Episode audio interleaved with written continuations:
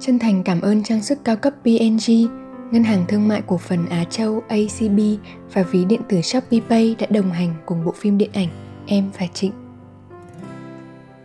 Chào mừng các bạn đến với podcast Nắng Thủy Tinh, nơi chia sẻ về những cảm xúc có được trong tình yêu và trong cuộc sống. Với chất liệu dẫn lối là 301 bức thư tình của cố nhạc sĩ Trịnh Công Sơn, viết gửi cho nàng thơ Ngô Vũ Giao Ánh. Và mình là Hoàng Hà. Ngày 17 tháng 9 năm 1966 Buổi sáng anh thức dậy, nhìn ra ngoài. Không còn là hàng lá xanh non nữa. Mưa li ti từ sáng sớm. Trước mặt anh bây giờ là con đường đầy xe cộ, Những mái nhà ngói đen Và khu vườn lá xanh của căn nhà trước mặt. Máy bay đến hôm qua, Lúc 3 giờ 30 Khá trễ. Về đến nhà tắm rửa và ra phố, Đi qua từng con đường đầy ấp tiếng xe và tiếng nổ của mọi loại động cơ đó như một cơn sóng to tạt vào mặt. Anh thấy thất vọng và bỗng nhiên mọi ham thú trong chuyến đi gãy vụn. Ra gặp ngay những Nguyễn Đình Toàn, Cung, Tiến và vợ Rose, Vũ Thành An, Kiệt Tấn rồi xoay quanh một cái bàn mà hỏi han chuyện này chuyện nọ. Đi ăn cơm với nhau rồi đêm về và hết ngày đó anh đã nhớ anh không nguôi suốt chuyến bay cho đến sáng hôm nay.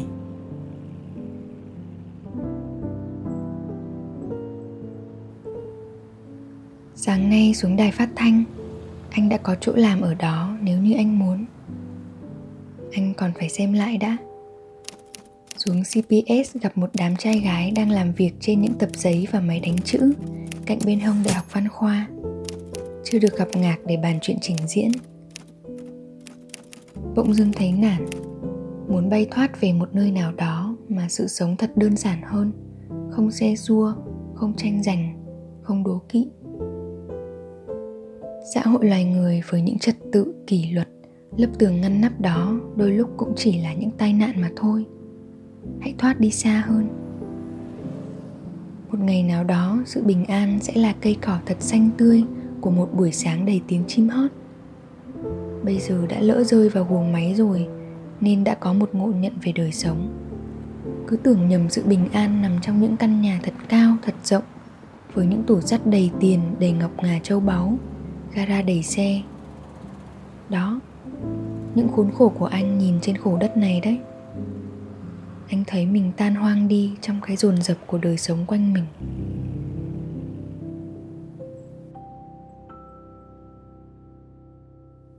Đã bao giờ bạn cũng cảm thấy tan hoang đi trong cái dồn dập của đời sống quanh mình chưa? Thấy mình hình như đang làm quá nhiều việc, hoặc là làm việc mà mình chẳng thích, hoặc là không làm gì cả. Cuộc sống này thật áp lực, có bao nhiêu người đã chạy nhanh hơn mình mất rồi? Và bạn vừa cảm thấy hối hả vội vã, vừa đấu tranh ở trong lòng rằng, thực ra tôi có muốn chạy đua như thế đâu. Tập podcast ngày hôm nay, chúng mình sẽ cùng nói về bình an. Thế nào là bình an? Mình có định nghĩa được nó không? Bình an của bạn có giống với bình an của những người khác không? Sở dĩ ngày hôm nay mình trích một đoạn lá thư hơi dài hơn bình thường là bởi vì mình thấy khi ai đó thực sự suy nghĩ về sự bình an, thì thường đó là những suy nghĩ rất sâu sắc đối với bản thân họ. Nên mình muốn được đọc lên hết cùng các bạn. Nhạc sĩ Trịnh Công Sơn ngày ấy đã có thể có một công việc ở đài phát thanh nếu như anh muốn.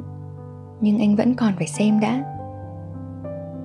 Đối với anh, bình an trong sâu thẳm không nằm ở những nhộn nhịp đường phố Không tình cờ tìm thấy trong một buổi gặp mặt đông người Càng không thể có được trong cái guồng máy của một đời sống ngộ nhận. Tưởng nhầm sự bình an nằm trong những căn nhà thật cao rộng Với những tủ sắt đầy tiền, đầy ngọc ngà châu báu Hay gara đầy xe bình an sẽ là một điều gì đó lấp lánh trên cây cỏ thật xanh tươi của một buổi sáng đầy tiếng chim hót. Ở một nơi trú ngụ nào đó mà sự sống thật đơn giản, không có tranh giành, xe xua, không đố kỵ. Mình đoán rằng không ít người sẽ nghĩ một đời sống như thế thì thật là xa xỉ quá, chẳng khác nào một bức tranh. Làm sao có thể sống an nhàn như thế mà không lo nghĩ gì? Cũng đúng nhưng cái mình đang thấy ở đây chỉ đơn giản là những góc nhìn khác nhau mà thôi.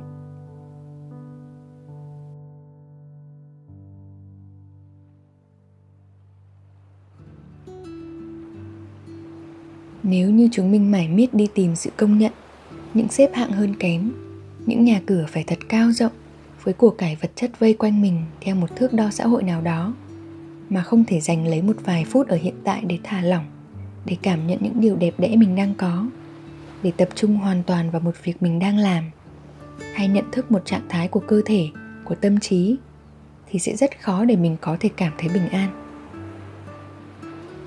Nếu như bạn chỉ mải nói chuyện với người khác mà không thể quay vào trò chuyện với bản thân mình, bạn cuốn mình đi như một cơn lũ, nhấn chìm và bỏ quên chính mình trong một nỗi buồn hay nỗi lo âu nào đó, thì bạn cũng không thể tìm thấy bình an được. Có những nỗi sợ như fomo hay chứng lo âu quá độ cũng có thể là tác nhân cho việc không cảm thấy bình an trong cuộc sống của bạn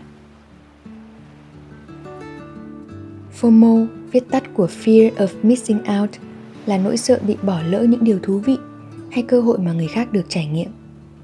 Còn chứng lo âu quá độ thì thường không đến từ những thứ bên ngoài, mà là những lo lắng từ trong suy nghĩ của bạn về một điều có thể chẳng bao giờ xảy ra. Ví dụ đơn giản như chúng ta hay bồn chồn tưởng tượng về những tình huống nếu như, lỡ như.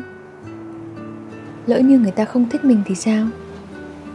Lỡ mình không cập nhật mạng xã hội thường xuyên rồi người ta quên mất mình thì sao nếu mình không tham dự buổi tiệc này, rồi mình bỏ lỡ mất điều gì đáng giá thì sao hay lỡ như mình không có địa vị trong xã hội thì sao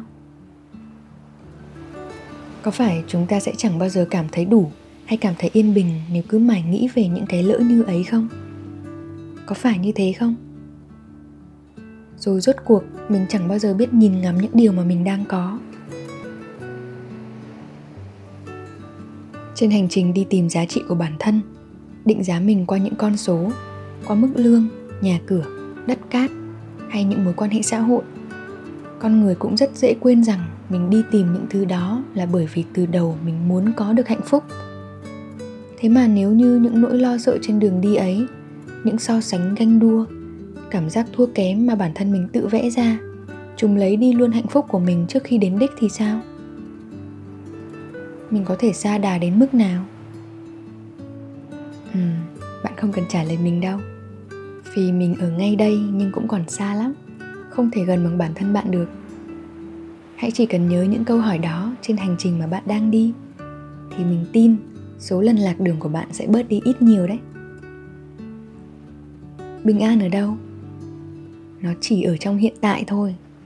Tận sâu trong trái tim khát khao thả lỏng của bạn. Một trái tim dũng cảm gạt đi nỗi sợ bỏ lỡ, sợ bị đánh giá bủa vây trái tim biết nó thật sự yêu điều gì trong sự sống. Không nằm ở vật chất, không nằm ở danh vọng. Mình tin nó chỉ nằm trong tâm hồn của mỗi chúng ta. Nói vậy không có nghĩa là bảo bạn đừng làm gì cả. Chúng ta vẫn cần làm tốt cuộc sống của mình theo một cách lành mạnh nhất nhưng cùng lúc đó, hãy luôn nhận thức được rằng người ta có thể có đủ thứ ngoại trừ hạnh phúc và bình an. Mình đoán rằng ít ai trong số chúng ta muốn mình nghèo đến mức không có gì ngoài tiền, phải không?